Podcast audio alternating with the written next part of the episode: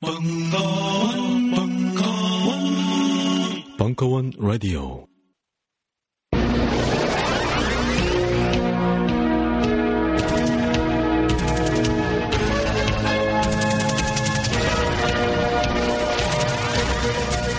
PD수첩의 가해진 폭력과 저항의 기록 응답하라 PD수첩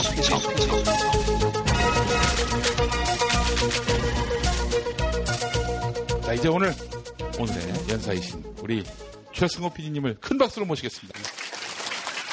아, 이거 날씨도 좀 추운데 마- 많이들 와주셔서 감사드립니다. 올겨울 유난히 춥네, 그죠? 유난히 춥고 이거 뭐 몸만 추운 게 아니라 이 마음이 추워가지고 어, 특히 아마 이 시절에 에, 대한민국의 그 누구보다도 마음이 마음이 추운 사람들이 우리 저 MBC 사람들이고 또 그 중에서도 또 PD수첩 어, 제작진들이 아마 가장 추운 사람들이 아닐까 그런 생각을 합니다.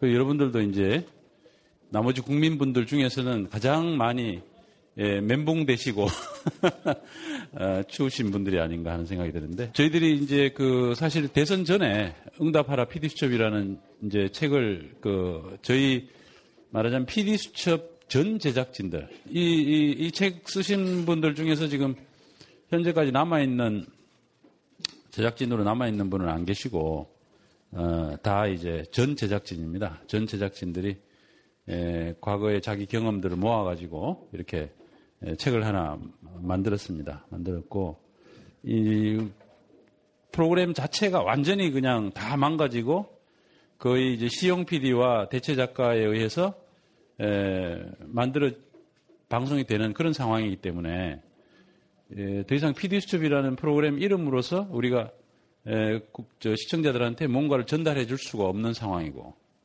또 어, MBC가 나름대로 파업을 한다든지 여러 가지 방법으로 저항을 했지만 그런 부분들도 다 아, 결국은 에, 이 김재철이라는 분 또 김재철 배후에 있던 이명박 대통령이라든지 또 새누리당 이런 쪽의 힘에 의해서 결국은 어, 그런 모든 저항들이 다 결국 무산이 된 것이죠. 예.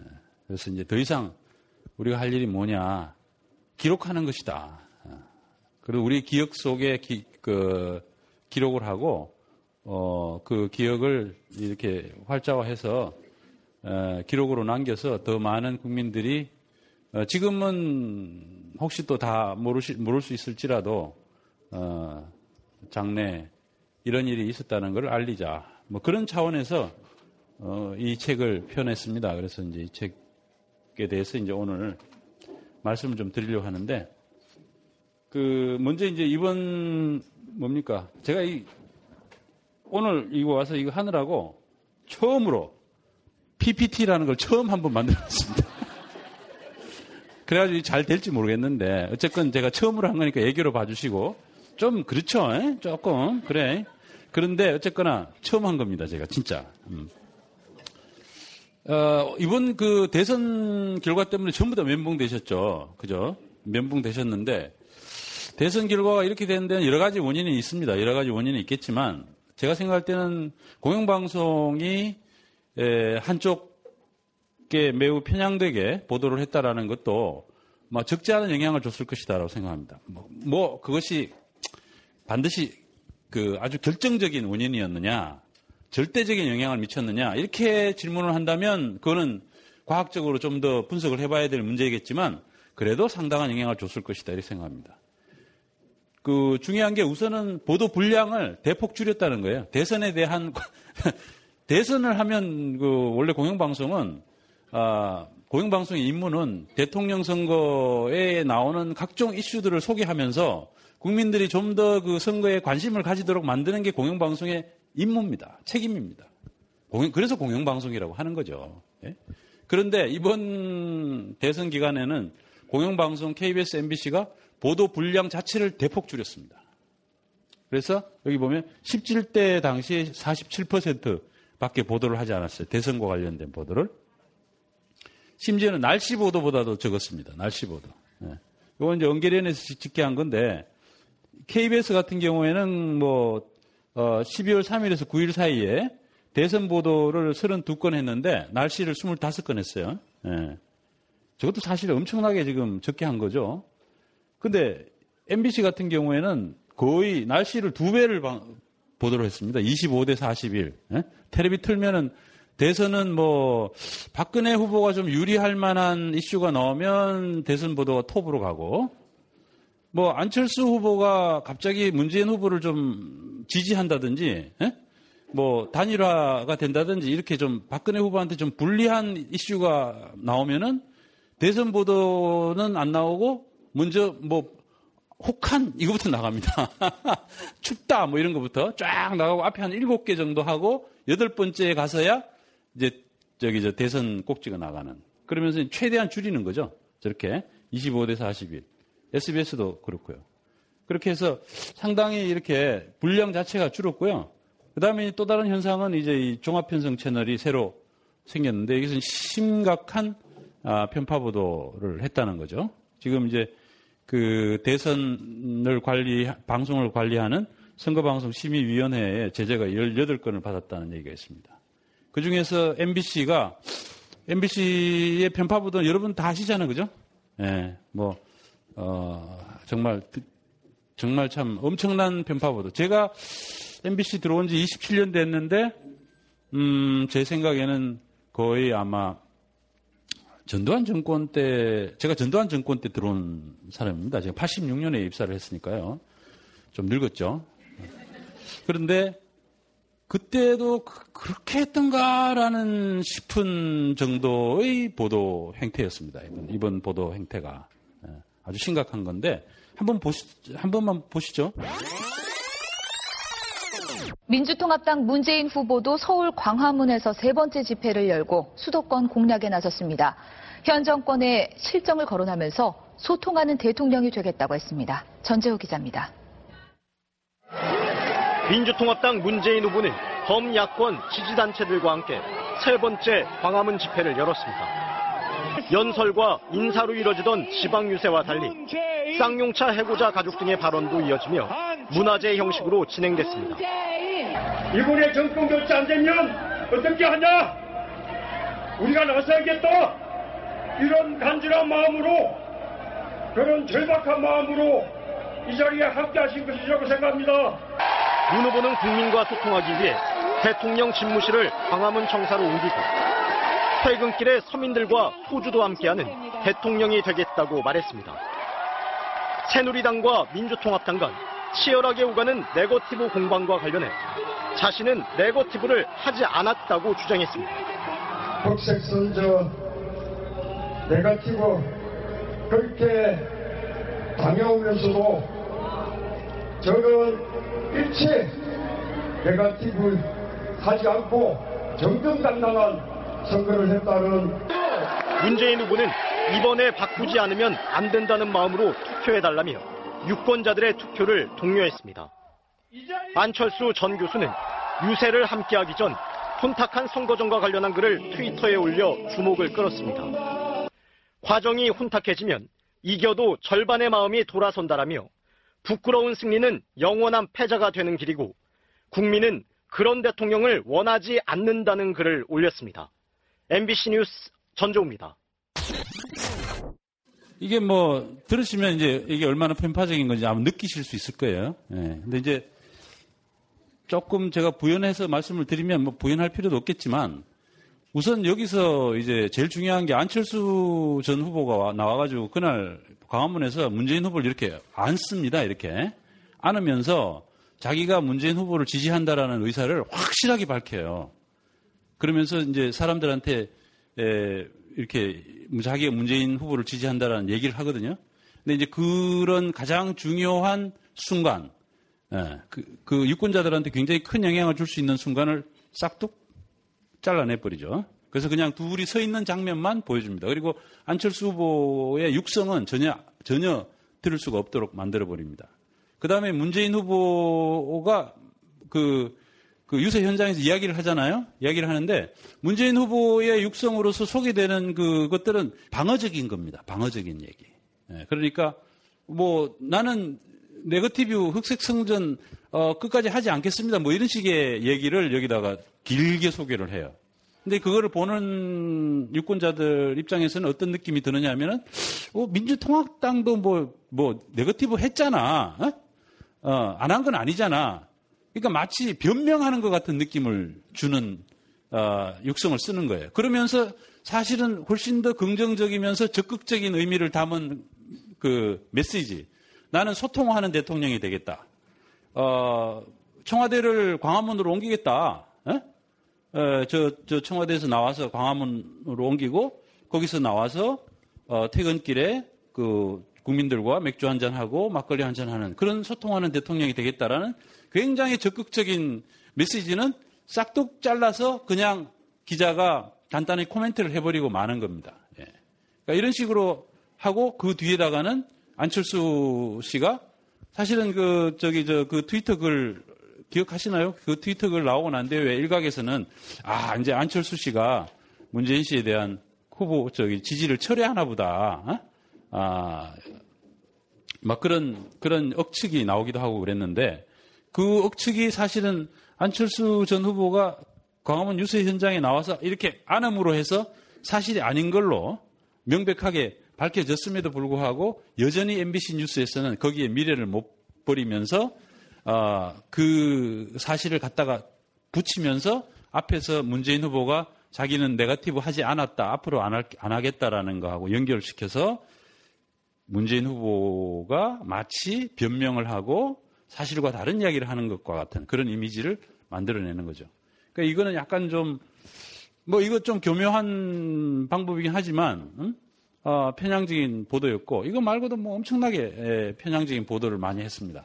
안철수 후보에 대한 뭐 논문 표절 사건이라든지. 근데 그 서울대에서 그 저기 저 교수님들이 다 조사해가지고 표절이 아니라고 발표를 했음에도 불구하고 거기에 대해서도 어, 사과라든지 정정 보도라든지 이런 것들을 전혀 하지를 않죠. 전혀 하지 않고 어, 마지막까지 에, 말하자면 에, 편파 보도를 계속 어, 대선 끝날 때까지 에, 지속을 했습니다. 그리고는 이제 대선이 끝나자마자 지금 파티를 벌이고 있는 거죠. 파티를 벌이고 있습니다. 이겼다 이러면서.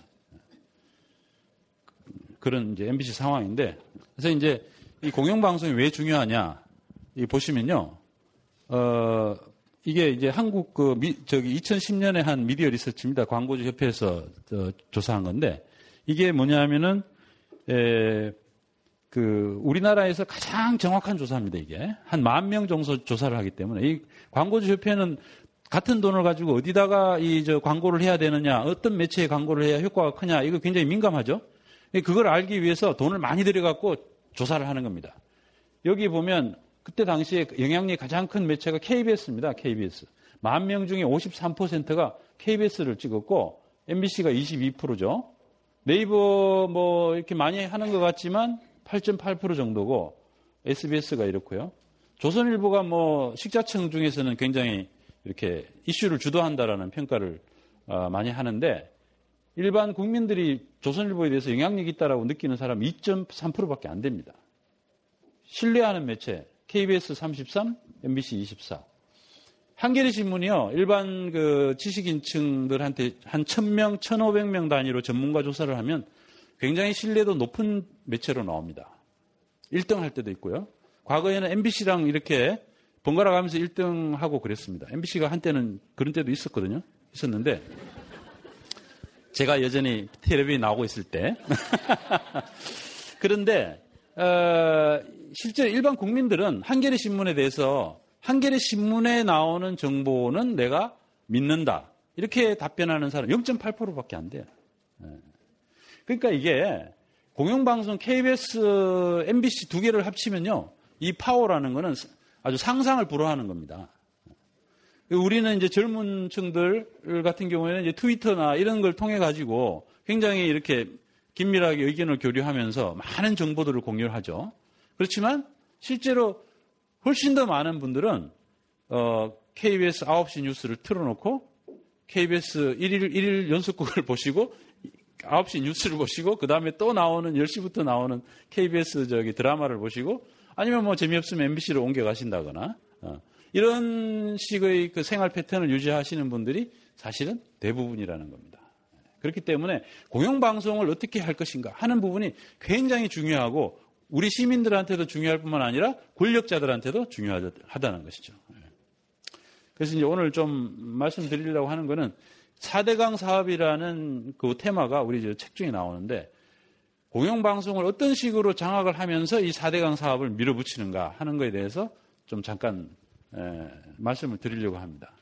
4대강 사업에 대해서는 뭐 너무너무 잘 아시죠? 어, 너무너무 잘 아시는데 여기 보시면 그 4대강 사업이라는 게 그야말로 어, 질풍노도와 같이 이렇게 몰아붙인 사업입니다. 22조 원을 들인 그 당군 일의 최대 토목공사고 최대 국책 사업인데 당군 일에 예. 그야말로 우리나라의 강의 모습을 역사 일에 많이 뭐 선사부터 시작해가지고 우리나라라는 자연이 형성된 이후에 형성되어 온 우리 강 강의 모습을 완전히 완전히 그냥 송두리째 바꾸는 그런 그런 말이에요. 그러니까 5년짜리 대통령이 이거를 할 수 있는 사업인가 상당히 의문스러운 사업입니다. 근데 그거를 이분이 대운하 사업을 하시다가 대운하 사업을 반대하니까 국민들이 그걸 포기를 하면서 그냥 갑자기 회가닥 해가지고 어 국민들이 어 하는 사이에 어 대운하 안 할게 그럼 4대강이야 이번에는 이러면서 그냥 밀어붙여요. 어, 그러면서 질풍노도와 같은이라는 표현이 나옵니다. 행정 절차를 좀 축소시켜 가지고 발주가 바로 돼서 일이 바로 착수될 수 있도록 좀 해줬으면 좋겠다. 질풍노도처럼 몰아붙여야 된다. KTX 고속철도를 탄 것처럼 속도감을 느끼게 했어. 그리고 불과 6개월 만에 4대강 살리기 마스터 플랜이 발표됐다. 그래서 이 엄청나게 이 중요한 사업, 예를 들어서 이거는 뭐 엄청나게 그, 그 준비하고 고민하고 토론하고 해야 되는 건데 이 무슨 군남 홍수 조절지라는 게 있는데 이게 일종의 이제 보호 같은 것하고 비슷합니다. 그러니까 보호, 어, 보호의 한, 이제 한개 보호 정도 되는 건데 이거는 4대강 사업과는 독립적으로 예, 추진된 사업인데 이, 이거하고 비교해 보면요. 사업비가 4대강이 한 10배 정도 되거든요. 10배? 10배 되는데 예비 타당성 조사, 아, 군남 홍수조절지가 4년 동안을 했는데 4대강 사업이 여기 타당성 조사에서 90%를 아예 제외해버리고 어, 10%밖에 안 했습니다. 그 환경 영향 평가는 군남 조절지가 3년 동안 했는데 4대강 사업은 2달. 그리고 사업 기간이요. 군남 홍수 조절지 5년 동안 공사를 했거든요. 4대강 사업이 이게 2년 동안 했습니다. 2년 만에 다 끝냈습니다. 지금. 다 끝났어요. 사업 다 끝내고 이미 4대강 살리기 추진 본부라는 그 주요 행정부처가 문을 닫아버렸어요. 없어져 버렸어요. 추진본부장도 나가버리고. 그러니까 제가 생각할 때는 아마 지금 그 거기서 그, 그 뭐야 생산했던 각종 서류들이 한참 지금 분쇄되고 태워지고 있는 상황이 아닌가 하는 생각이 들어요. 사실은 이제 만약에 정권이 어, 바뀌었다면 그 바뀐 정권 인수위원회가 해야 될 가장 중요한 일이 그 국토해양부로 쳐들어가 가지고 국토해양부가 갖고 있는 각종 4대강 살리기와 관련된 어, 문서들을 확보하는 거였는데 정권이 안 바뀌었잖아요. 어. 아마 그랬으면은 거의 아마 제가 생각할 때는 그 과천 정부청사에 어, 연기가 올라올 정도로 빠른 속도로 문서를 태웠을 텐데 에, 지금 이제 정권이 안 바뀌었기 때문에 뭐 좀 천천히 태우고 있지 않을까. 어, 그렇지만 아마 그럼에도 불구하고 태우긴 태울 것이다. 분쇄하고 태우고 있을 것이다 하는 생각을 합니다. 네. 그래서 이제 이, 이 4대강 사업을 제가 이제 2009년도에 이제 처음 취재를 하는데 그때 당시에 그 저희들이 그 광우병 사건 아시죠? PD수첩이고 이제 광우병 사건 때문에 제가 이제 그 뭐 그때 미국에서 이제 탐사보도 공부하고 돌아와가지고 처음으로 이제 에, 다시 PD수첩으로 돌아와서 현장에서 이제 에, 프로그램을 만드는데 4대강 살리기에 대해서 제가 이제 하겠다 이렇게 이야기를 하니까 그 당시에 우리 그 PD수첩 팀장하고 어, 국장, 국장께서 굉장히 걱정을 많이 하셨어요. 걱정을 엄청나게 많이 하셨어요. 왜냐하면 또 그 광우병 사태와 같은 그 정부의 공격, 에? 공격을 당할 만한 사고를 또 내가 치지 않을까. 최승호가. 이게 또 틀림없이 이거 옛날에 황우석 사건도 한 바가 있는 아, 상당히 위험스러운 인물인데 사고를 치지 않을까. 아, 그런 아마 느낌도 있었던 것 같아요. 그래가지고 저한테 처음 주문을 한 게 하지 말라 소리는 절대로 안 했고 어, 주문을 한 것이 뭐냐면 최대한 하여튼 그 저기 저 정부 주장이 맞는 부분을 잘 살려주고 주고 뭔가 객관적으로 어, 공정하게 좀 다뤄줬으면 좋겠다. 그런 요구를 저한테 했습니다. 했는데 제가 이제 말씀드렸죠. 어, 아니 당연하죠. 공정하게 해야죠. 이게 지금 당군 일의 최대 토목 사업인데 국책 사업인데 이거를 만약에 공정하게 안 다룬다 그러면 음? 굉장히 그 문제가 생길 거 아니겠어요? 그 정부도 공격적으로 나올 수밖에 없는 것이고. 그래서 제가 정말 공정하게 다루겠다라고 어, 마음을 먹었습니다. 아니 뭐 원래 제가 좀 공정하게 합니다. 원래. 음. 그래서 제가 이제 여기 보면 이 세 가지 있잖아요. 이렇게 이게 이게 4대강 사업의 세 가지 주요한 목적입니다. 이거 말고도 있지만 뭐 딴 거는 좀 저기고 물 부족을 해결한다는 거랑 홍수 피해를 해결한다는 거랑 수질 개선한다는 거거든요. 그래서 제가 저는 이제 그 당시 생각에 이 세 가지 중에서 제가 생각할 때 이 number three 수질 개선 이거는 좀 말이 안 된다. 아, 이건 좀 상당히 좀 오버하는 것 같다. 정부에서 아무리 아무리 물 흐름을 갖다가 보호로 이렇게 막는데 낙동강 같은 경우에 보가 말이죠 한 여덟 개인가 그 순차적으로 이렇게 막아가지고 어 원래 이제 강이지 않습니까 그죠? 우리가 낙동강이라고 부르는데 사실은 지금 상황에는 낙동호로 바뀐 겁니다 지금 낙동호 호수 호수가 된 거예요. 흐름 물 흐름을 이렇게 막으니까 어, 물 흐름이 느려지잖아요. 물 흐름이 엄청나게 느려집니다. 예.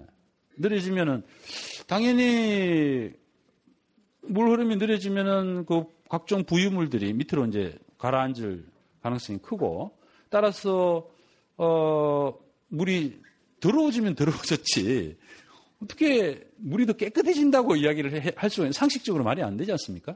항상 우리 과거에도 그랬거든요. 정부에서 뭐 시화호 뭐 이런 거 어, 뭐, 한다고 해놓고는 뭐, 그거 막으면은 오히려 물이 뭐 깨끗해질 거다 이렇게 얘기했는데 나중에 보면 물이 한 10배 더러워지고 뭐, 이런 일들은 뭐 비일비재합니다. 우리 과거에도. 그렇기 때문에 이제 이거는 안 믿었지만, 이 앞에 이거는 뭐 그래도, 어, 정부 말처럼 근본적으로 뭐, 물 부족을 해결하거나, 홍수 부족을 해결하지는 않는다 하더라도, 그래도 좀 상당히 도움은 되겠지. 예? 돈을 들이는 만큼의 효과는 있지 않겠느냐. 아, 그렇게 생각을 했어요. 생각을 해, 가지고 이제 저는 이제 앞에서 요거는 좀 비판을 하고 요거는 좀 에, 정부 입장을 좀 살리면서 그래도 좀 객관적인 어, 모양새를 좀 취해야겠다. 이렇게 이제 생각을 하고 접근을 했죠. 그래서 이제 취재를 막 했습니다. 취재를 막 했는데 웬걸? 아니야. 문제가 아니야, 아니야. 그래서 왜 아닌지 잠깐 보여드릴게요. 요거, 요 물 부족부터.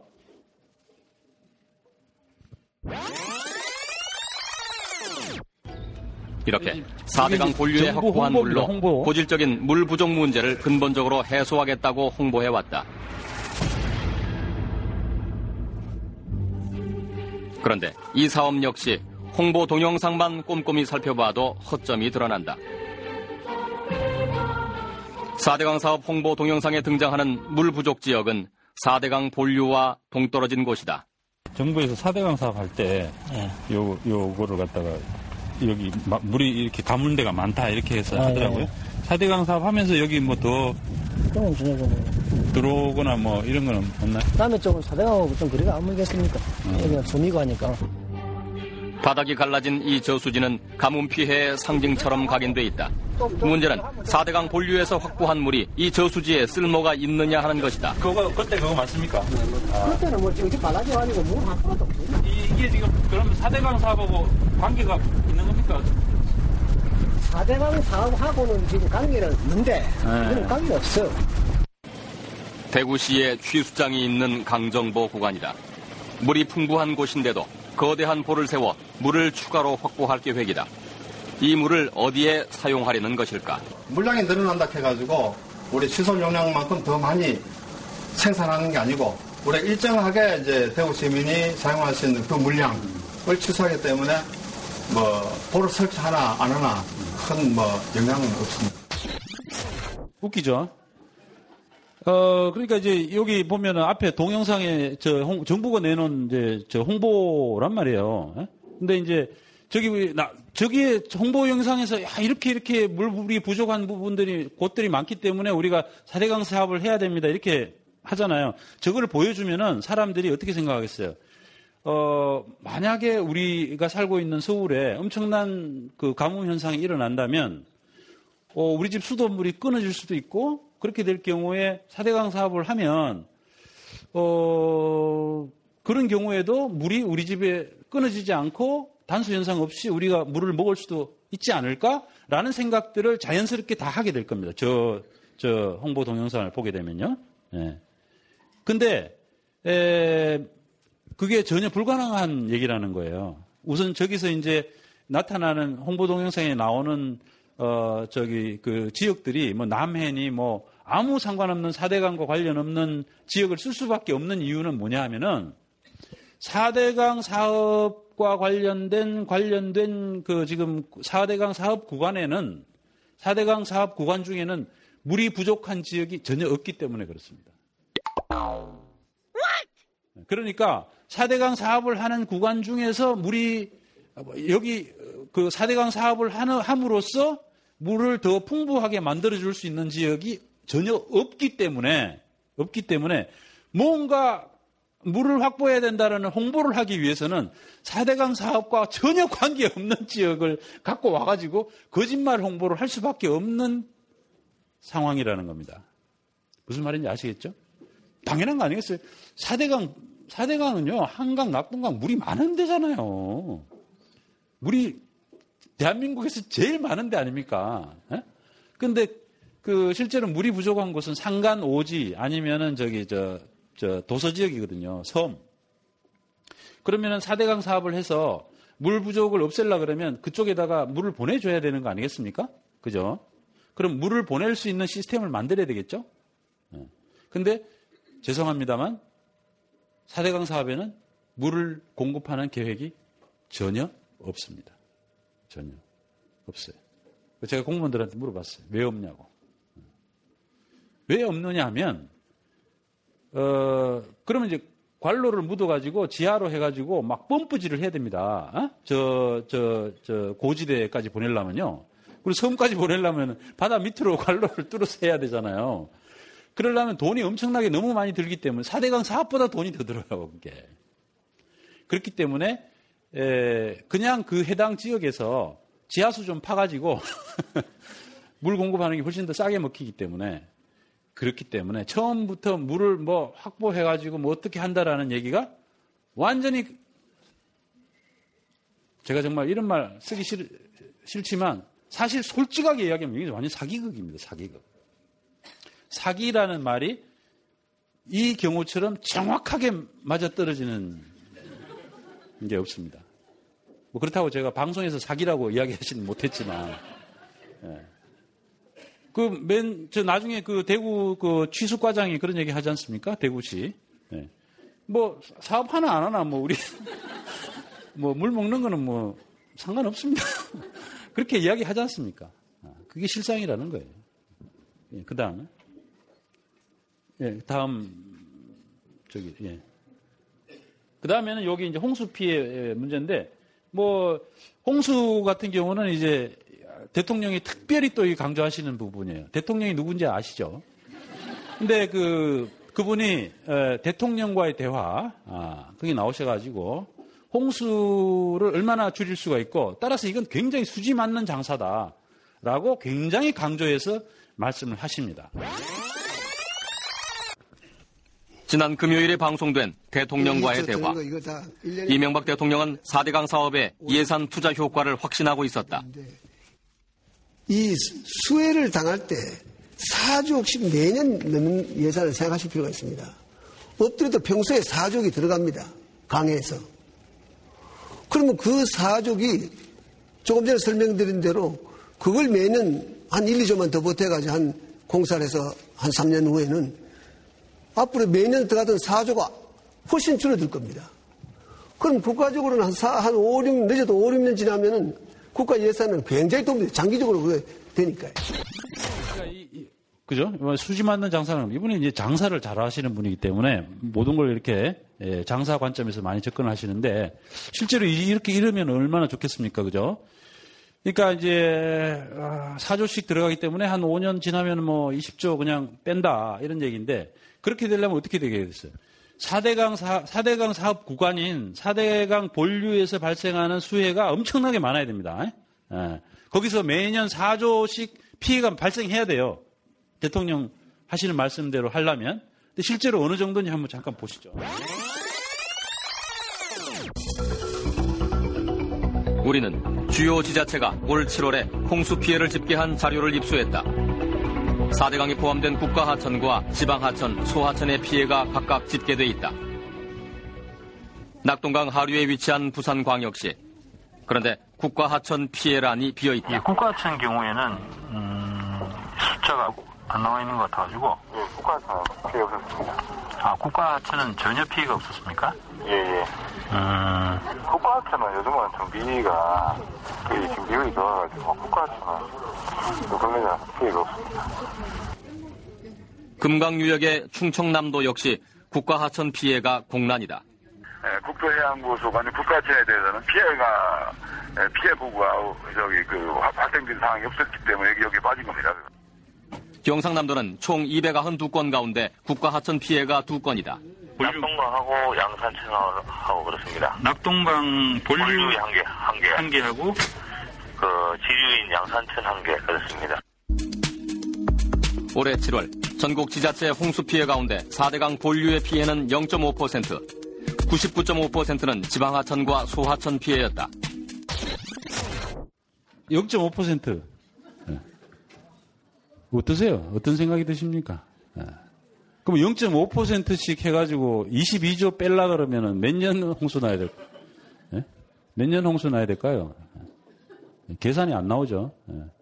이 대통령이 이렇게 보면은 저, 저 정도로 말씀하실 때는 저거를 사실로 본인은 생각을 하고 이야기를 하는 거라고 생각해야겠죠? 인간적으로. 뭐 저도 그게 항상 궁금해요. 이분이 아마 정말 그렇게 믿을 것이다. 믿고 저렇게 얘기를 할 것이다. 근데 우리가 검증을 해보면요. 대통령이 4대강과 관련해서 말씀하시는 부분이 사실과 다른 게, 에, 제가 생각, 제가 느낄 때는 거의 대부분이에요. 그러니까 이게 뭘 말해주냐면 대한민국의 모든 어, 관료 시스템 정, 그, 그 정부의 정부 정책에 대한 그 견제와 검증의 시스템 다 완전히 무너졌다는 것을 말해주는 겁니다. 대통령이 이렇게 말씀하시면 예를 들어서 이제 4조 아, 곱하기 뭐 5년 하면은 땡깁니다. 이렇게 어디 가서 말씀을 하시면 즉각 그 비서실 그 관련 부서, 국토, 국토해양부, 4대강 살리기 추진본부 이런 데서 각하. 그거는 조금 아닙니다. 각하. 그러면서 이제 관련 사실을 이렇게 종합해가지고, 어? 대통령한테 보고를 드려가지고 좀 다음에 말씀하실 때는 되도록이면 이런 쪽으로 좀 얘기를 해주시면 좋겠습니다. 이렇게 해야 되는 거거든요. 그래야지 대통령의 말은 항상 사실이어야지 어, 국민들 혼란이 없잖아요. 대통령 말이라는 게 가장 그 어? 근데 그런 게 없다는 걸 말해주는 겁니다. 왜냐하면 지속적으로 저런 말씀을 하시거든요. 제가 이거 한 번 딱 이야기한 걸 제가 쓴 게 아니에요. 어. 그 전부터 기회가 있을 때마다 하시는 말씀이에요. 저 말씀이. 그러니까 아마도 대통령은 우리나라는 우리나라의 그 시스템은 대통령이 어떤 그 무언가에 대통령이 꽂히면 어? 네, 꽂히면 그냥 무사 통과하는 그런 시스템이라는 굉장히 무서운 겁니다, 여러분. 소름이 끼치는 거예요.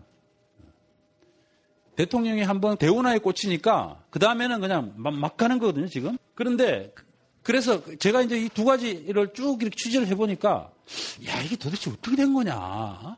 그럼 4대강 사업이라는 게 근본적으로 완전히 말이 안 되는 얘기인데 수지는 원래 말이 안 된다고 제가 생각했고 그나마 정부가 조금 말이 되겠지라고 생각했던 두 가지 다가 말이 안 된다는 거예요.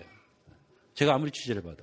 그러다가 어떤 전문가들을 어, 만나서 그 전문가들을 취재를 하게 됐어요. 그러면서 제가 어, 야 이게 뒤에 뭔가 있구나. 어, 이게 뒤에 있는 게 이거구나라는 그러한 느낌들을 확실히 받았어요. 네. 그게 대운하라하고 관계가 있다는 거죠. 대운하와 관계가 있어요. 근데 대통령께서 이제 원래 대운하를 할 때부터 처음에 이제 선전을 대운하 홍보 어 말하자면 예, 후보 때 공약을 막 제시할 때부터 수심을 6m로 해야 된다라는 걸 지속적으로 강조를 하는데 그걸 한번 보시죠. 낙동강 수심 6m는 대통령 후보 시절 한반도 대운하를 공약할 당시 제시한 바 있다. 말 운하가 됐을 때 어떻게 되냐는 모습을 이걸로 볼수 있습니다.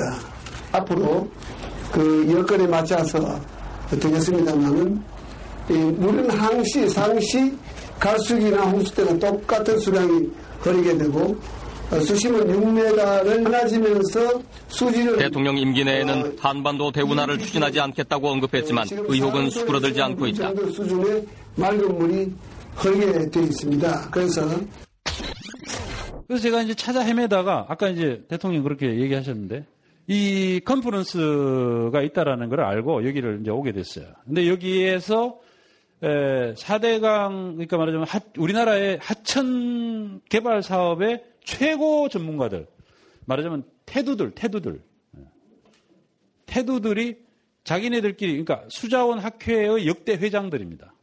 역대 회장. 이 사람들은 뭐 수자원 공사 부사장 출신도 있고 또 한국 그 건설기술연구원 원장 출신도 있고 뭐 어디 뭐 명예교수도 있고 말하자면 우리나라의 그 하천 개발에 에, 말하자면 에, 실질적인 알파와 오메가 아.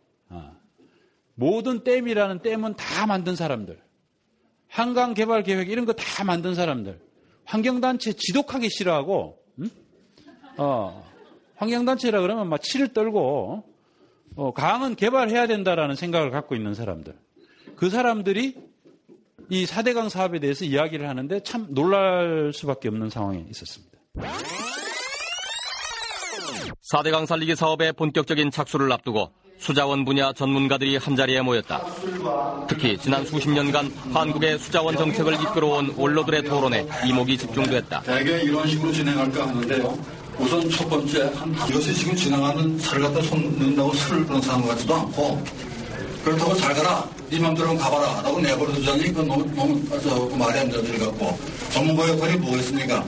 버스 지나가는 저 기사가 안 세워준다 하더라도 그래도 할 얘기를 하고 어, 적어도 적어도 준설에 의해서 어, 준설에 의해서 수량을 확보하는 것이 홍수 조절에서도 결코 도움이 되지 않고 이 수은 목적으로도 결코 도, 도움이 되지 않는다고 저는 봅니다. 문제가 되는 것이 뭐냐면은 지금 낙동강의 경우에 4억 4천만 톤의 대규모 준설과 8개의 보 설치 그것의 그 숨은 뜻을 지금 모르는 입장에서 어? 쪼리자 소리를 못하거든요. 그게 문제, 문제의 그 핵심입니다. 뭐, 숨은 뜻을 왜 모르겠어요. 그래서 수심을 유지하고자 하는 것 때문에 그런 거 아니겠습니까? 차라리 이 낙동강의 보 8개는 앞으로 어, 낙동강 주운하다. 이게 뭐 대운하다 그런 소리는 일치할 필요 없고 낙동강 주운하를 전제로 한 것이고 따라서 이것은 이것이 이렇게 이렇게 필요하다. 그리고 홍수 조절이다 뭐 하는 건 부차적이다. 이렇게 하면은 납득하기가 쉽다 이겁니다. 그래야만 뭔가 계산이 나와요. 그렇지 않으면은 그걸 숨겨놓고 계속 면 받고 돌면은 결국은 흙바퀴만 돌고 말 거다 그런 얘기입니다. 네. 무슨 말인지 아시겠죠? 대한민국의 하천 전문 최고 전문가들, 어, 최고 전문가들이 이구동성으로 하는 얘기가 지금 4대강 사업은 대운하 사업이라는 얘기입니다. 대운하. 대운하 사업이라는 거를 전제로 하지 않는다면 이것은 아무런 논리적 근거를 찾기가 어렵다. 근데 왜 엉뚱하게 홍수 조절이니 물 확보니 이런 얘기를 하냐. 그러니 차라리 대운하라고 하지는 못할 테고 낙동강 그냥 주운하라고 하자. 대운하라고 하지는 못할 테니 주운하 정도로 하자. 그러면서 홍수 조절이나 이런 거는 부차적인 걸로 하자. 그래야지 뭐 좀 말이 될 거 아니냐. 지금은 말이 안 된다. 아, 그 전문가들 이렇게 얘기를 하는 거예요. 제가 이걸 보고 이 얘기를 듣고 참 굉장히 놀랐습니다. 근데 이러한 이야기들이 그냥 그 전문가들끼리의 작은 자기네들끼리 모임에서 이야기하는 속삭임. 예? 다행히 거기 우리 카메라가 거기 들어가 있었기 때문에 저거를 방송을 할 수 있었던 것이지 자기네들끼리 속삭임에 머물고 만 거예요. 이게 우리나라 민주주의의 한계입니다. 예. 이 사람들은 절대로 앞으로 나와서 어, 언론에서 자기가 생각하는 바를 이야기를 하지 않습니다. 제가 이거 방송했잖아요. 예, 방송하고 난 뒤에 여기 여기서 이야기하신 분들이 저한테 전화했어요.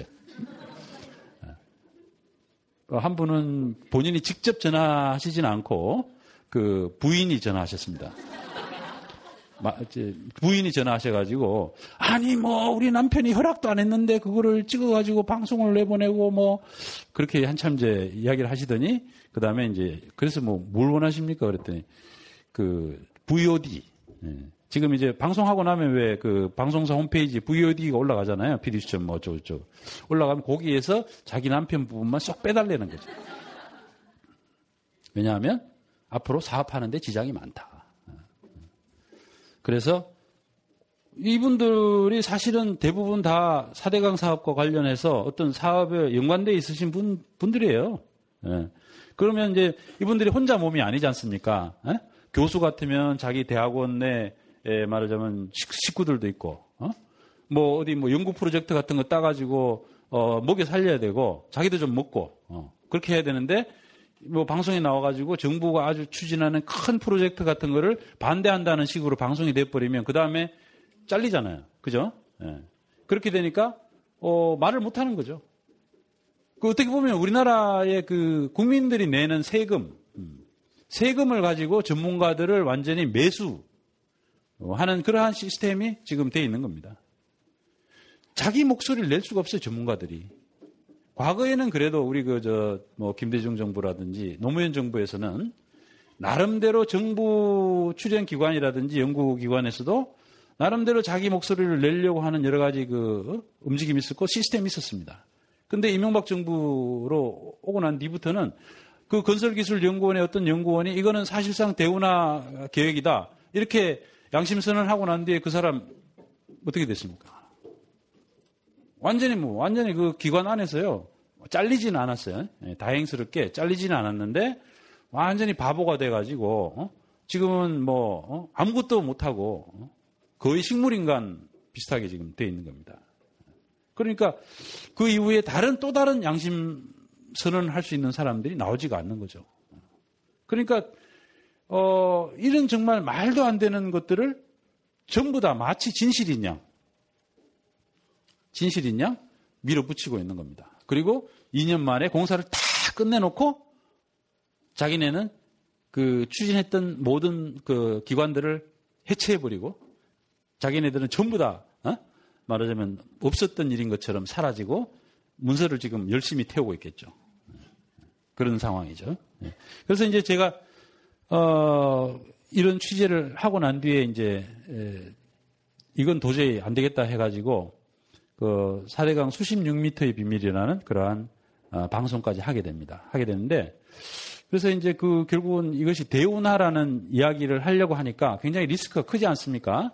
제가 이제 4대강 관련해서 방송을 세 번을 했는데 앞에 이제 두 번까지는 이게 대운하라는 얘기까지는 제가 하지를 못했어요. 너무 리스크가 크기 때문에. 그리고 취재도 충분히 되지가 않았고. 그래서 그때까지는 얘기를 하고 있지 않다가 마지막 세 번째 방송에서 이것이 대운하와 어떤 연관성을 가지는가를 이제 예, 방송을 했습니다.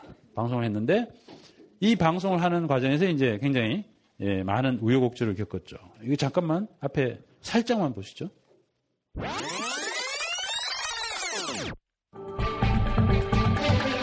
PD 수첩에 이메일 제보가 접수됐다. 4대강 살리기 사업과 관련해 정부가 테스크포스를 운영했다는 내용이었다. 데스크포스가 운영된 곳은 국토해양부 산하 한강 홍수 통제소. 2008년 가을 4대강 살리기 사업의 방향과 규모 등 기본 구상을 논의했다고 한다. 이 팀에는 청와대 관계자 2명을 비롯해 국토해양부 하천 관련 전문가들이 소속돼 있었다고 한다. 청와대 관계자들은 낙동강 구간에서 수심 6m를 유지해야 한다는 의사를 전달했다고 한다. 청와대 사람들은 낙동강에 6m 수심을 유지해야 한다고 강하게 밀어붙였습니다. 만약 6m 수심을 유지한다면 또 대운하를 하려 한다는 여론의 반발이 분명했습니다. 청와대 측도 끝까지 관철시키기에는 부담이 있었습니다. 따라서 일단 소규모 정비 계획으로 가고 6m는 나중에 하기로 결정했습니다. 넉 달 후 4대강 살리기 사업의 마스터 플랜이 공개됐다. 이날 발표된 낙동강 구간 최소 수심은 4에서 6m. 6m는 한반도 대운하 추진 당시에 논의됐던 최소 수심 바로 그 수치였다.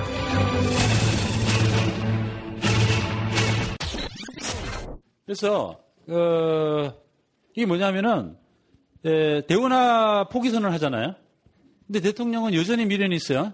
어, 그러니까 주변에 그 정도원 의원 이런 새누리당 그 당시는 한나라당이지만 한나라당 맞나요? 하도 당 이름을 많이 바꿔가지고 그래갖고 그 가까운 이제 의원들이 가서 측근들이 가가지고 아이 뭐 각하 대운하는 안 되겠고 뭐 좀 이렇게 좀좀 좀 바꿔서 하면 안 되겠습니까? 뭐 어? 강살리기 뭐 이렇게 해서 하면 되, 겠죠 그래서 이제 대통령이 들어보니까 뭐 그것도 뭐 어, 그럴듯하다 이렇게 해서 그럼 그렇게 한번 해봐 이렇게 된 거예요. 에? 그렇게 돼가지고 그러면 4대강 살리기 저기 TF를 만들 만들어라. 어? 이렇게 해서 그 국토해양부 공무원들이 중심으로 해가지고 이제 TF가 만들어졌는데 거기에 이제 청와대에서 두 사람을 내려보내는 겁니다. 그 두 사람 중에 핵심이 그 김철문 국장이라는 사람이 있었는데 이 사람이 그 대통령과 아, 동창, 아, 말하자면 예, 동지상고입니다. 동지상고. 원래 이분 저 대통령께서는 원래 그 자기 고향, 그 다음에 그 자기 그 출신 학교, 뭐 이런 건 뭐 엄청나게 중요하게 생각하시는 분이에요. 예, 예. 그래서 영포회라는 말이 있지 않습니까? 근데 이 그 김철문 이 국장 이분은 영포회 중에서도 아주 핵심. 청와대에서 거의 유일한 동지상고 출신 딱 한 명입니다. 딱 한 명. 그 사람을 TF팀에다 내려보낸 거예요. 그러니까 나머지 공무원들이 어떻게 판단하겠습니까? 아, 저 사람은 대통령의 지시사항을 들고 오는 사람이다라는 생각을 하는 거죠.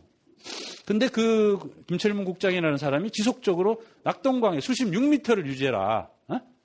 딴 얘기는 안 하고 낙동강에 낙동강에 무조건 수심 6m를 최소한 유지해라 이렇게 요구를 한 거예요.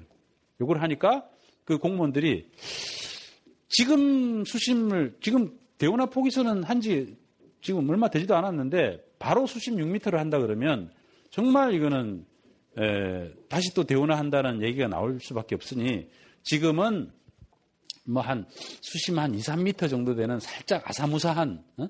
그런 소규모 계획으로 하는 것처럼 발표를 하고 나중에 우리가 본격적으로 제대로 어, 발표를 할 때 수심 6m짜리 좀 큰 안으로 발표합시다. 어? 이렇게 해서 그렇게 합의를 한 겁니다. 그래서 실제로 소규모 안을 발표를 합니다. 4대강 정비 계획이라는 소규모 안을 발표를 해요. 2, 3m짜리. 보도 뭐, 보도 뭐 한 개, 두 개, 뭐 이런 식으로. 했는데 결국은 몇 달 뒤에 4대강 사업 마스터 플랜이 딱 나왔는데 보니까 거기에는 수심 6m, 어, 6m가 딱 돼 있는 거죠. 그러니까, 어, 처음부터 그, 어떻게 보면 이런 걸 보고 뭐라 그러나요? 꼼수? 꼼수라고 하면 이것도 상당히 꼼수라는 말하고 이렇게 좀 상당히 맞아떨어지는 상황인 것 같은데 사기? 사기? 사기. 사기는 조금 모르겠. 하여튼 뭐 꼼수 정도는 최소한 될 것 같아. 요 상당한 꼼수죠 이게. 예. 제 취재로는 어, 이거 말고도 실제로 이제 대통령이 그 소규모 계획을 보고를 받았을 때 대통령이 직접 이거 이거보다 훨씬 더 큰 200, 200년 빈도에도 홍수에도 견딜 수 있는 큰 대규모 계획으로 가라고 지시했다는 직접적인 증언, 뭐 등등, 뭐 그다음에 여러 가지 이제 자료들 이런 것들을 해가지고 이제 4대강 아, 수십 6미터 비밀을 방송을 했고요. 그 과정에서 이제 굉장히 그 음, 방송이 한번 불방되기도 했습니다. 그 당시에 김재철 사장이 불방을 시키기도 하고 어, 하면서 굉장히 이제 고충을 많이 겪었죠. 그래도 이제 에, 불방향이 됐음에도 불구하고 우리 그 여러 시민들이 굉장히 그 지지를 해주고 하는 바람에 결국은 방송은 됐습니다만 그렇지만 이 결국 그 4대강 사업에 대한 프로그램과 대운하를 연결시킨다는 이러한 부분들이 상당히 그 영린을 건드렸다라는 느낌은 그 당시에 간, 저도 갖고 있었어요. 영린이 뭔지 아시죠? 음. 이 어, 굉장히 말하자면 어, 말하자면 이제 성과를 건드렸다 이 말이지. 예. 대통령의 성과를 대통령의 아주 그냥 뭐 어, 아주 그냥 심장을 찌르는 것 같은 그런 느낌을. 예. 그래서 이제 그때 당시에 그 청와대에서 막 콧김 내뿜는 그런 느낌을 제가 MBC에서 이렇게 받으면서 했었는데 아니나 다를까 몇 달 뒤부터 어, 말하자면 본격적으로 PD수첩에 대해서 어, 강력한 형태의 탄압이 들어오기 시작을 했습니다. 이게 이제 맨 처음에 이제 저를 잘라내는 것부터 어, 시작을 했는데 우리 PD들이 만든 어, 뭡니까 재밌는 프로그램이 있어요. 응답하라 PD수첩 이 책 선전할 용으로 만드는 거 있는데 그걸 제가 좀 잘라서 조금 잘랐어요. 잘라서 잘라서 붙였는데 한번 보세요.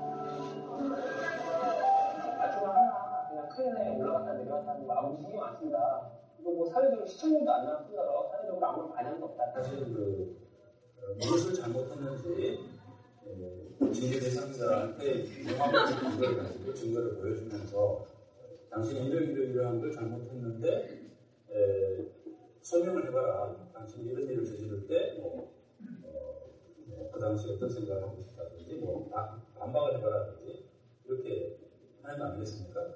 근데 이분들은 제가 뭘 잘못했는지 구체적으로 아무런 얘기도 안 해요.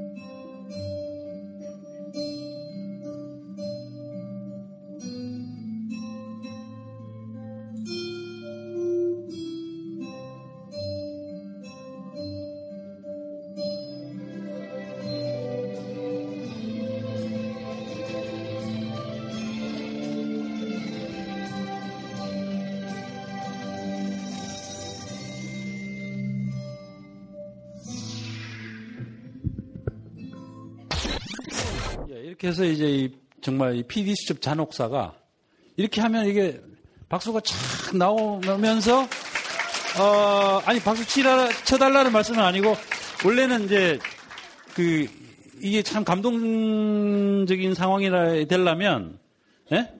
뭔가 지금은 행복한 해피한 상황에서 과거를 반추하면서 박수를 쫙 치면서 그래도 우리는 이기면서 승리했다. 어? 뭐 이런 분위기가 돼야 되는데 아, 지금도 여전히 이러니, 이게 참나. 아이고, 참.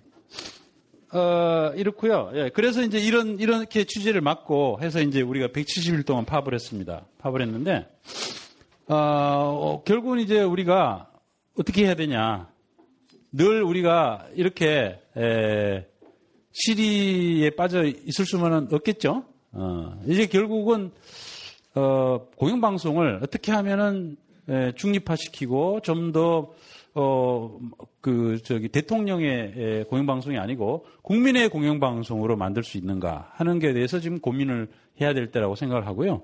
그러기 위해서는 이제 김재철 방지법, 에, 이게 이제 필요를 합니다. 그래서 그, 김재철 같은 사람이 이제 사장이 될 수 없도록 만드는 법이 필요하다는 거죠. 예. 지금은 이제 공영방송 이사회가 사장을 뽑는데 여당에서 무조건 그 여섯 명, 야당에서는 세 명밖에 6대 3이에요, 지분이. 그럼 이제 아홉 명 중에서 다섯 명만 찬성하면 사장이 됩니다. 음. 근데 이제 여당 지분이 6이기 때문에 6이 그냥 뭉치면 한 사람쯤 어디 저 휴가 가도 어?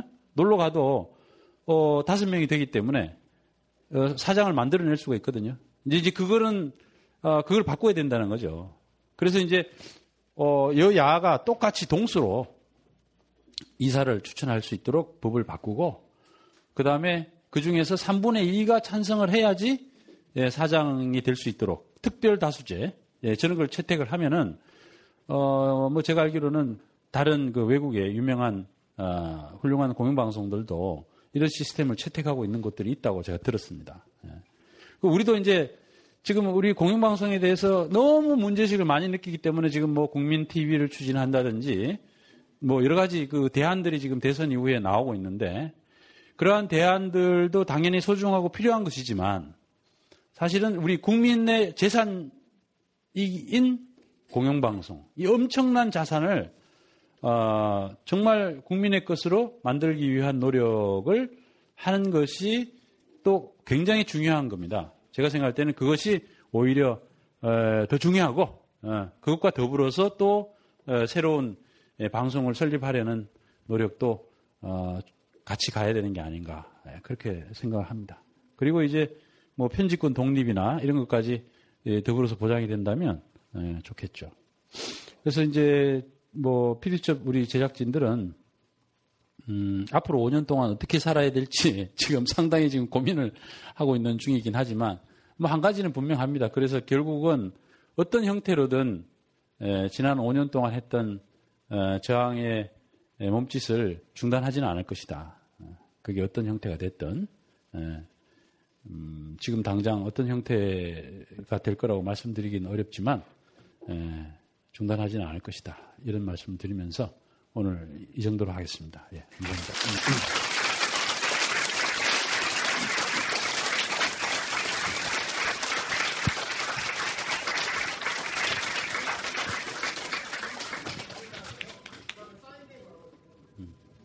혹시 뭐 예, 질문 있으시면 뭐 예. 저 김재철 사장이 그때 어디서 뭐 3월 달까지 해서 뭐 시청률 얼마 안 나오면 물러날 수 있다 이런 얘기 했는데 그 PD님 입장에서는 혹시 그게 어느 정도 타당성이 있다고 생각하시는지 아니면 뭐 박근혜 정권에서 이제 정권 출범 초기에 조금 약간 김재철을 자르면서 좀 뭔가 유화적인 짓을 취할 가능성 같은 게 혹시 있다고 음. 생각하시는지 네, 질문 드리고 싶습니다. 제가 뭐 저 박근혜 당선인 마음속에 들어가 봤어야지 뭐, 어, 그 사실 모르겠어요. 네. 근데 이제 하나는 분명합니다. 어, 그건 물론 박근혜 당선인과 새누리당의 선택이겠죠. 어, 선택이라고 봐야 될 겁니다. 그런데 만약에 김재철 사장을 취임 이후에도 데리고 가겠다라는 선택을 한다라고 하면 어떨 것 같았어요? 여러분이 느끼시는 느낌이. 이번에 국민들이 51대 48이란 말이에요. 따지고 보면 그렇게 큰 차이도 아니에요. 어, 큰 차이도 아니고 굉장히 많은 그 어떻게 보면 야권을 지지하는 분들이 20대, 30대 그 전에 투표 안 하셨던 분들이 그렇게까지 나와서 분노를 터트리고 했다는 거는 그만큼 어, 이명박 정부 5년 동안의 그 파행이라는 게 굉장히 크다라는 걸 보여주는 겁니다. 그런데 이 대통합을 외치는 새 정부가 어, 출범을 하면서 김재철과 같은 김재철 씨는 제가 생각할 때 아마 박근혜 후보를 지지한 분들 중에서도 어, 상당수가 그 51% 중에서도 적어도 최소한 제가 생각할 때는 한 20% 정도는 아마 김재철 씨에 대해서 상당히 안 좋은 인상을 갖고 계실 거예요. 그리고 김재철 씨는 물러나야 된다고 생각할 겁니다. 보통 여론조사를 하면 뭐 한 65에서 70% 정도는 에, 김재철 사장에 대해서 어, 물러나야 된다는 쪽에 동의를 하시거든요. 너무 당연할 거예요. 그리고 상황을 몰라서 그렇지 상황을 좀 알고 나면 제가 생각할 때는 상식적으로 거의 대부분의 사람들이 그렇게 생각할 거라고 생각합니다. 그런데 그거를 새롭게 이 출범하는 정부, 대통합을 외치는 정부에서 그걸, 그걸 그냥 안고 간다? 그거는 말하자면 대선 동안에 김재철 사장이 했던 편파보도가 본인의 당선에 지대한 긍정적 영향을 줬다라는 것을 스스로 인정하면서 농공 행상을 하는 거라고 볼 수밖에 없죠. 그리고 그것은 곧바로 과거에 박정희 시대를 연상시키죠. 박정희 시대 때 정말 그 아주 그 언론에 대해서 철권 통치로 장악을 했거든요. 그 당시에. 그래서 그때 동아 투위 그 우리 그 선배들 동아일보에 계시던 선배들 백 수십 명을 해고를 시켰고요. 어, 조선일보 계시던 또 선배님들도 수십 명을 해고를 시켰었습니다. 그 당시에 70년대. 음. 그리고 어, 그 당시 중앙정보부를 동원해가지고 광고 탄압을 하고 그리고 언론인들을 잡아다 끌어다가 중앙정보부에서 고문하고 그랬죠. 그런데 그 당시 그러한 언론 탄압의 그, 그 바닥에 있었던 철학이 뭐냐? 국가주의입니다. 박정희 대통령이 한번 문화 공보, 그 당시 이제 문화 공보부라는 게 있었는데, 문공보부가 있었습니다. 거기서 이제 주로 이제 언론 컨트롤 하는 역할을 하는, 거기 가서 한번 훈시를 하는 게 있어요. 그, 그 동아투이 사태 직전에 훈시를 합니다. 무슨 훈시를 하냐면, 언론 자유를 이야기하고 무엇이든지 보도를 해야 된다라고 이야기하는 언론인들이 있는데 그렇게 이야기하는 것은 국가에 대해서 어? 국가의 안위에 대해서 어, 아무 생각이 없는 사람들이다. 국가가 중요하다. 국가가 잘 되는 게 중요하다. 어? 언론 언론이 자기 마음대로 어, 그 치기 어린 그 필, 필치로 어, 무엇이든지 까발리는 게 중요한 게 아니라 어? 국가가 중요하다. 지금 그 새누리당 어,의 그, 그 어떤 역사적인 흐름, 흐름은 이러한 국가주의 언론 철학과 맞닿아 있는 겁니다. 근데 이제 그런 만약에 박근혜 당선인이 그러한 선택을 한다. 김재철과 함께 가는 선택을 한다. 그러면 앞으로 5년 동안 어, 언론 정책이 어떻게 갈 것인가를 딱 보여주는 거죠. 윤창중을 인수위 대변인으로 시키는 그러한 멘탈리티가 어, 만약에 지금이라도 다른 선택을 한다면 그것은 어, 보고를 잘못 받았기 때문이라고 이야기할 수도 있고 또뭐 음? 그렇게 우리가 생각을 바꿀 수 있는 여지를 갖고 있는 그러한 순간인데 김재철 씨를 데리고 가는 순간 그러한 것들은 다른 선택의 가능성은 다 봉쇄되는 거죠. 그렇게 되면 새로 출범하는 정부가 출범하자마자 출범하자마자 48% 국민들을 적대시하는 결과가 될 것이고 적대시가 아니라 사실은 이건 아, 역사적으로 엄청난 퇴보고요. 음, 민주주의를 아주 아주 그 파행으로 만드는 것이고 있을 수 없는 일입니다. 그 심각성을 박근혜 당선인이 알기를 바랍니다. 알기를 바라고 그런 선택을 하지 않기를 바랍니다. 진짜 마음속으로 제가 뭐 해고에서 저, 저 풀려나기 위해서 제가 드리는 말씀이 아닙니다. 네.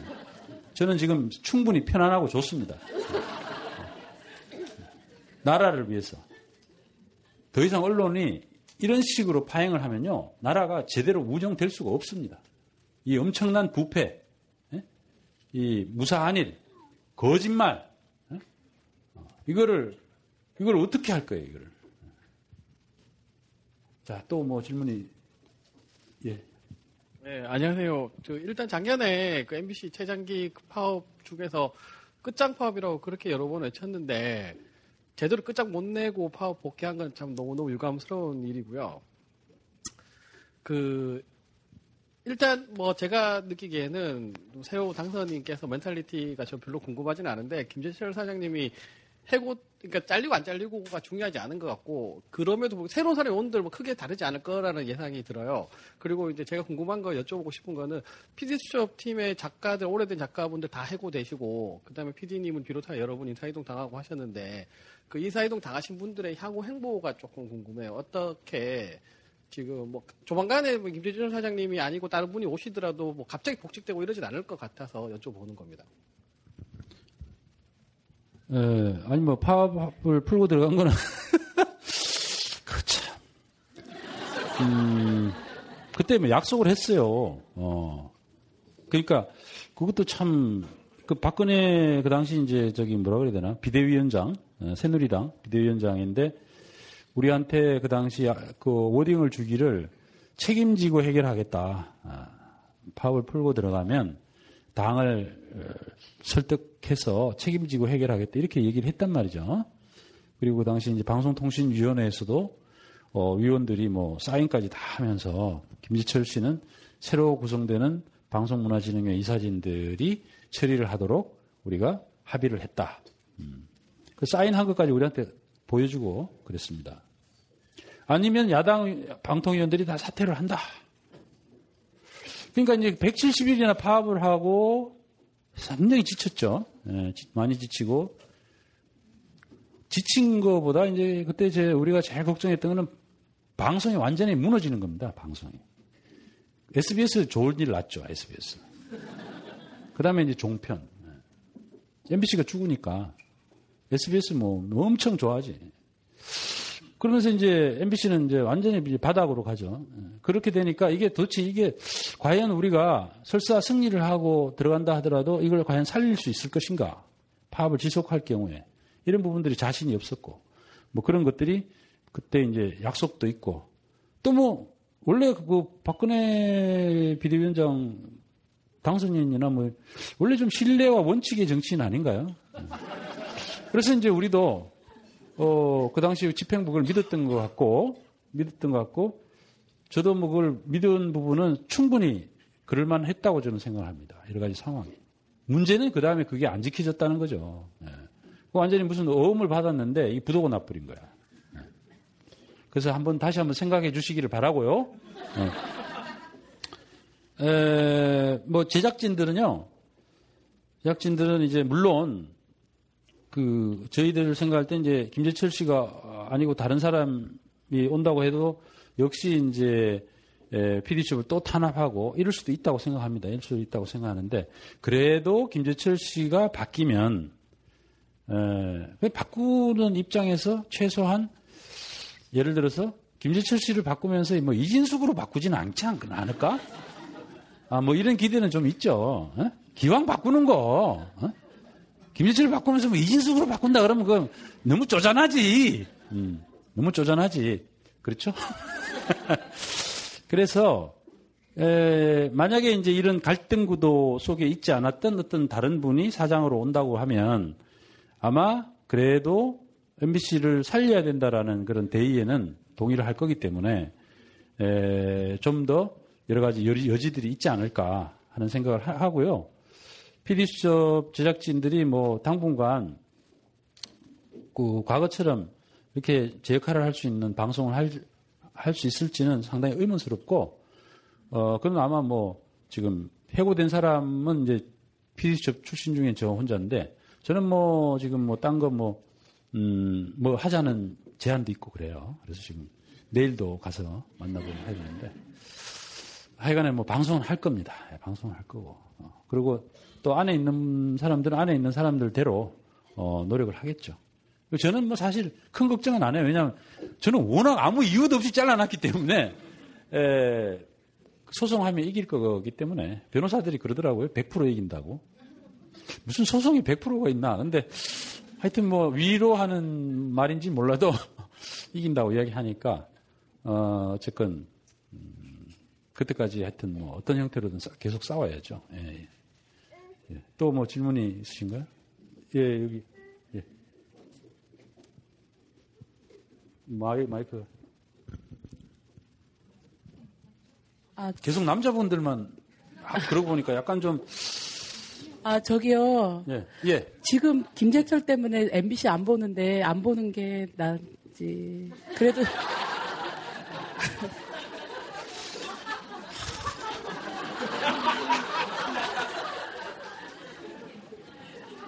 아니, 저 주변 사람들도 많이 안 보거든요. 근데 네. 그러다가 진짜 MBC 없어질 것 같기도 하고. 그래, 그래서 저도 조금 그거는 좀 차별화 해가지고 뭐 볼 수 있는 건 좀 봐주시고 뭐. 사실 뉴스를 제가 봐주십사고 이야기는 못 하겠고요. 뉴스는 정말 뭐 정말 목불 인견이고 음 그렇지만 뭐 무한도전은 보셔야죠.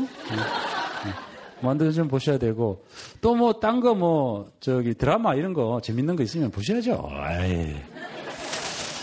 보시고 이게 정말 시청자들이 떠나는 게 굉장히 무서워요. 그런 거를 아마 지금 MBC 구성원들이 뼈저리게 느끼고 있을 거고 김재철 본인도 아마 느낄걸요? 어, 느끼긴 느껴요. 다 알아요. 자기만 나가면 된다는 걸. 네. 알기는 다 알아요. 알기는 다 아는데 어, 자기는 나가면 정말 이제는 부풀한, 부풍한설 에? 어디 갈 데가 없잖아요.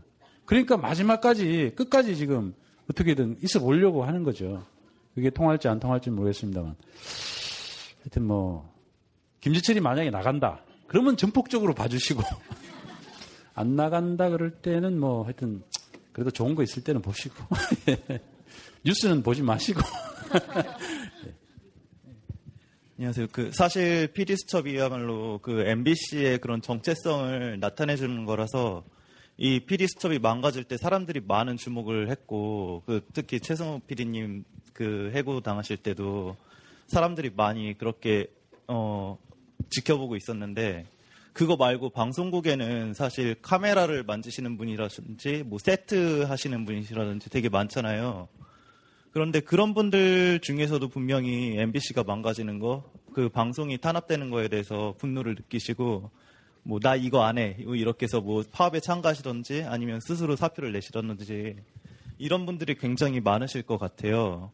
그래서 이런 분들이 지금 많이 안 알려졌는데 이런 분들은 뭐 어, 뭐 실제로도 많은지 저희가 생각하는 것만큼 그럼요. 그리고 앞으로 어떠 음. 이런 분들은 어떻게 생활을 하실 건지 덧붙여서 좀 먹고 사는 문제니까 아니 뭐 먹고 네. 먹고 사는 그 저 어, 예를 들면 이제 우리가 이제 170일 동안 파업을 했잖아요. 파업을 하는 게 뭐 PD하고 기자만 파업하는 게 아니고 어, MBC 노동조합의 전체 구성원들이 같이 파업하는 겁니다. 서울과 지방에 에, 조합원들이 한 2,000명 되거든요. 2,000명 되는데 서울만 해서 한 1,000명 되는데 1,000명 중에서 800명 정도가 170일 동안 파업을 했습니다. 에, 800명 중에는 어, PD 기자도 있지만 뭐 엔지니어라든지 또 이제 그 경영 직군이라든지 뭐 미술 디자이너 하시는 분, 분들이라든지 뭐 많은 분들이 계시죠. 그래서 이제 그 원래 우리 노동조합이라는 게 생길 때 처음에 생길 때 우리 87년도 6월 항쟁 이후에 6월 항쟁 이전까지의 그 엄청난 땡전 뉴스에 대해서 반성을 하면서 그 보도 부문 중심으로 해서 생겼지만 그 다음에 다른 부문들이 다 결합을 해가지고 한꺼번에 같은 전체 직군들이 같이 결합해가지고 노동조합이라는 것을 출범을 시킨 겁니다. 예. 그 당시에 이제 왜냐하면 다른 직종들도 어, 내가 엔지니어지만 어, MBC 뉴스에서 말도 안 되는 땡전 뉴스를 할 때 내가 정말 어디 나가서 내가 MBC 다닌다라는 말을 못할 시절이었거든요. 그, 그 당시가. 그러니까 MBC 내부에 있는 구성원들은 그 보도가 어떻게 나가느냐에 따라 가지고 어, 자기 삶의 조건이 바뀌는 거예요. 예. 예? 어, 그래도 MBC에서 뭐좀 피디수첩도 잘 나가고 이럴 때는 어, MBC 나 MBC 다니는데 이런 얘기 할, 하면 아 그래도 뭐 친구들도 어, 뭐 좋아하고 뭐 하지만 어, 그렇지 않고 뭐 요즘 같은 경우에는 밖에 나가면 다 뭐 제철이 언제 나가냐 뭐 뭐 이러고 이러니까 아, 좀 그렇잖아요. 그래서 그런 부분들의 다른 직군들도 굉장히 민감한 겁니다. 그래서 같이 무려 170일 동안 어떻게 보면 일상적으로 하는 아, 본인의 이제 직무는 보도와는 관련 없는 직무를 한다 하더라도 어, 같이 예, 똑같이 PD나 기자들과 함께 파업을 한 것이죠. 예. 했고 이제 그 파업 이후에 그분들 중에 상당수들이 예, 다 이제 인사 발령 받아가지고 어, 본인들이 원래 일하던 곳에서 딴 데로 엉뚱한 데로 다 갔죠. 많이 갔죠. 그신 저기 이제 신천 교육대라고 들어보셨나요? 어, 옛날에 이제 어, 삼천 교육대라는 데가 있었는데 에, 거의 이제 뭐 그 비슷한 신천 교육대라고 거기에다가 수백 명을 갖다가 집어넣어 놓고 뭐 브런치 교육 같은 거, 어, 브런치 만들기 뭐 이런 교육을 시키는데 그 교육 받는 사람들 중에는 엔지니어, 엔지니어도 있고 뭐 디자이너도 있고 뭐 다 있습니다. 이렇게 있고 아마 김재철 씨가 이제 나가고 다른 사람들이 오면 다른 사장이 오면 제 생각에는 아마 그분들부터 먼저 정상화가 될, 될 거예요. 왜냐하면 그런 분들이 다 쫓겨나서 엉뚱한 데 가 있으니까 이게 방송사가 제대로 운영이 안 되는 거예요. 요즘 들어 굉장히 MBC가 그 사고가 자주 나잖아요. 방송 사고. 뉴스도 사고나 뭐 뭐도 사고나 뭐 자막을 이상하게 넣어가지고 뭐 해 뭐 어? 하여튼 뭐 할아버지 뭐 창피한 정말 정말 제가 제가 정말 20몇 년 동안 MBC 있, 있었던 사람으로서 창피하게 짝이 없는 사건들이 일어나는데 그러한 사건들이 왜 일어나느냐면 그분들이 다 베테랑들이 다 엉뚱한 데 가서 지금 브런치 만들고 있기 때문에 그런 거예요. 그리고 뭐 시용 이게 전 진짜 경험 없는 친구들이 들어와 가지고 아 그저 어떻게 보면 걔들도 잘못이 좀 추궁하기가 뭐하지 왜냐하면 어, 시용 자기네는 아무것도 배운 것도 없는데 갑자기 막 그 중요한 일을 시키니까 실수를 할 수밖에 없는 거 아니겠어요? 음. 잘못은 제철이가 한 건데 제가 또 뭐 어차피 잘렸기 때문에 예. 그렇습니다. 예. 그런데 뭐 하여튼 어 뭐 잘 될 겁니다. 예, 예. 뭐 잘 잘 될 거라고 저는 믿고 싶고 어, 희망. 예. 이것도 김지철 방지법도 만들고 이렇게 해서 다 잘 되지 않을까 할 생각합니다. 예. 또뭐 질문이 예. 어 최근에 네. 그 김재철 사장이 이근행 전 PD님을 음. 일방적으로 그 특별 채용하겠다고 통보를 했던데 이에 대해서 어떻게 생각하시는지. 그래, 근데 그게 이제 그 참 말이 안 되는 거예요. 아니 무슨 채용을 하려 그러면 채용되고 싶은 사람이 예? 뭐 어디 응모를 해야 되잖아. 어? 나를 좀 채용해 주십시오 하면서 뭐 신청을 해야 될 거 아니에요. 아, 근데 뭐 이근행 씨가, 이근행 위원장이, 이근행 PD가 그거를 신청도 안 했어요. 본인 아무도 몰라. 어느 날 갑자기, 갑자기 그, 뭐, 채용 공고, 어? 특별 채용 해가지고 이근행 뭐, 이렇게 해서. 네? 그렇게 한 거란 말이죠. 그러니까 사실은 굉장히 어떻게 보면 당사자는 굉장히 화가 나고 어, 굴욕적으로 그 느껴지는 그런 방식의 에, 채용이죠. 물론 과거에 우리가 이제 MBC 노조가 파업을 굉장히 많이 했기 때문에 과거에도 해고되신 분들이 있었고 해고된 위원장들이 이 복직이 되는 형식을 그 사측에서는 이걸 복직이라고 하질 않고 특별 채용이라는 형식으로 그동안 해왔어요. 그래서 재입사를 시킵니다. 그래서 이제 사본이 예를 들어서 제가 아, 해고가 됐다가 특별 채용 형식으로 들어가잖아요. 그러면 원래는 제 4번 제가 86년에 입사를 했기 때문에 86 뭐 어쩌고 저쩌고 이렇게 나갑니다. 제 4번이. 근데 이제 제가 잘렸기 때문에 만약에 에, 돌아간다 그러면은 이제 몇 년이지? 13 뭐 어쩌고 이렇게 되는 거예요. 완전히 그냥 완전히 저기 애들 어? 애들이랑 이제 예, 맞아 이제 그 사본이 같아지는 거죠.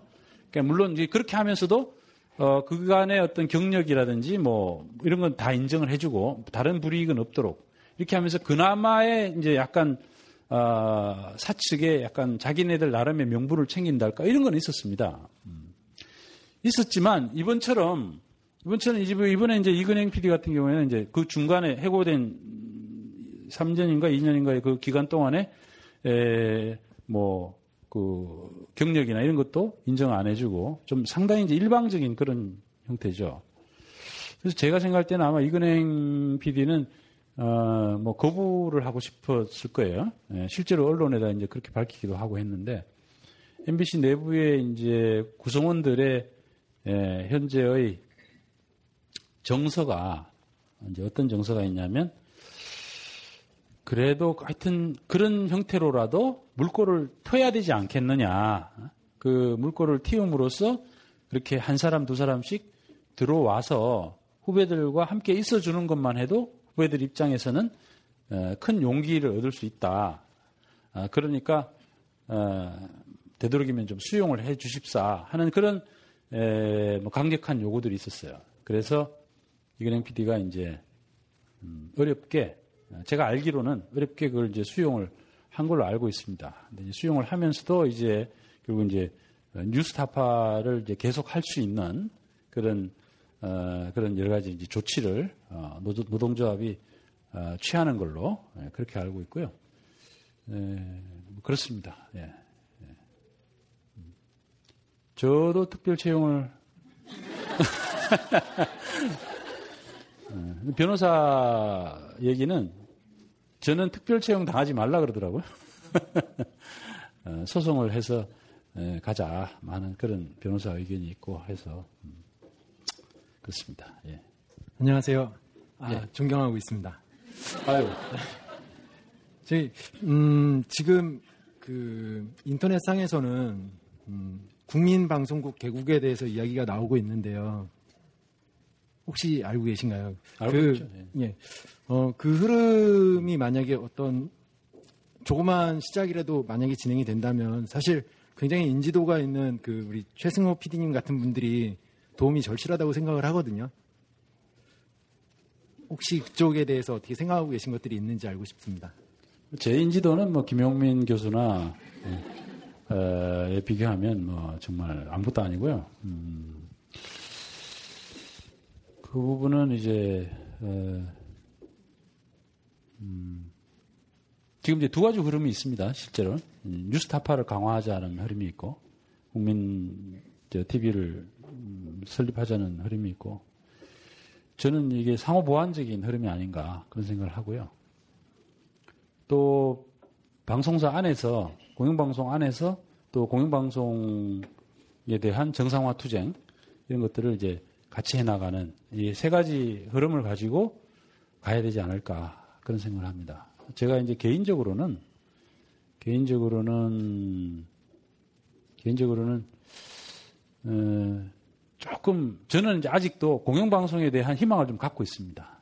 네, 가지고 있고 그것이 공영방송을 우리가 이제 물론 이제 국민 TV 이거 그, 그 당연히 이제 필요하고 중요한데 중요하고 한데 현재로는 국민 TV가 설립돼 가지고 가는데 물론 아주 폭발적인 관심과 아, 지지를 얻어 가겠지만 그럼에도 불구하고 어, 전파력, 전달력 이러한 부분들을 우리가 대선 이번 대선 과정에서 우리가 경험했던 도저히 저쪽으로는 전달이 안 되는 거, 전파가 안 되는 거 이러한 한계를 가까운 장래에 극복해낼 수 있을 것인가 아, 하는 부분들은 이제 굉장히 예, 한계를 갖고 있을 것이다. 여전히 그 진영 내에서의 어떤 예, 뭐랄까 강화된 메시지 그리고 이제 진영을 조금 이제 약간 넘치는 정도지 이걸 갖다가 이렇게 에, 이렇게 다 이렇게 예를 들어서 이제 PD축 같은 경우에 공영방송 MBC가 바로 선다라고 했을 때를 가정하면 4대강 사업에 대한 프로그램을 방송을 하면 에, 새누리당 지지자들도 다 보는 거죠. 시청률 뭐 한 10% 이상 나와버리면 이게 거의 뭐 기본으로 한 뭐 엄청나게 봅니다. 몇백만 원 기본이고 쫙 보기 때문에 에, 한 방에 그냥 그 사회적인 이슈로서의 에, 위상이 생겨버리는 그런 말이에요. 근데 이제 그렇기 때문에 공영방송이 중요하다는 거예요. 이게 이게 그냥 쫙 쫙 전파가 되기 때문에. 그래서 이제 그런 부분들을 우리가 어, 놓치지 말고 가야겠다 하는 생각이 들고요. 제 개인의 뭐 결정은 지금 상황에서는 뭐라고 말씀드리기 어렵네요. 고민해 보겠습니다. 예. 그 뭐, 에, 뭐, 이 정도로 우리 저 질의응답을 정리하라시는 이, 어, 주문이신데, 이 정도로 할까요? 예, 예, 감사합니다.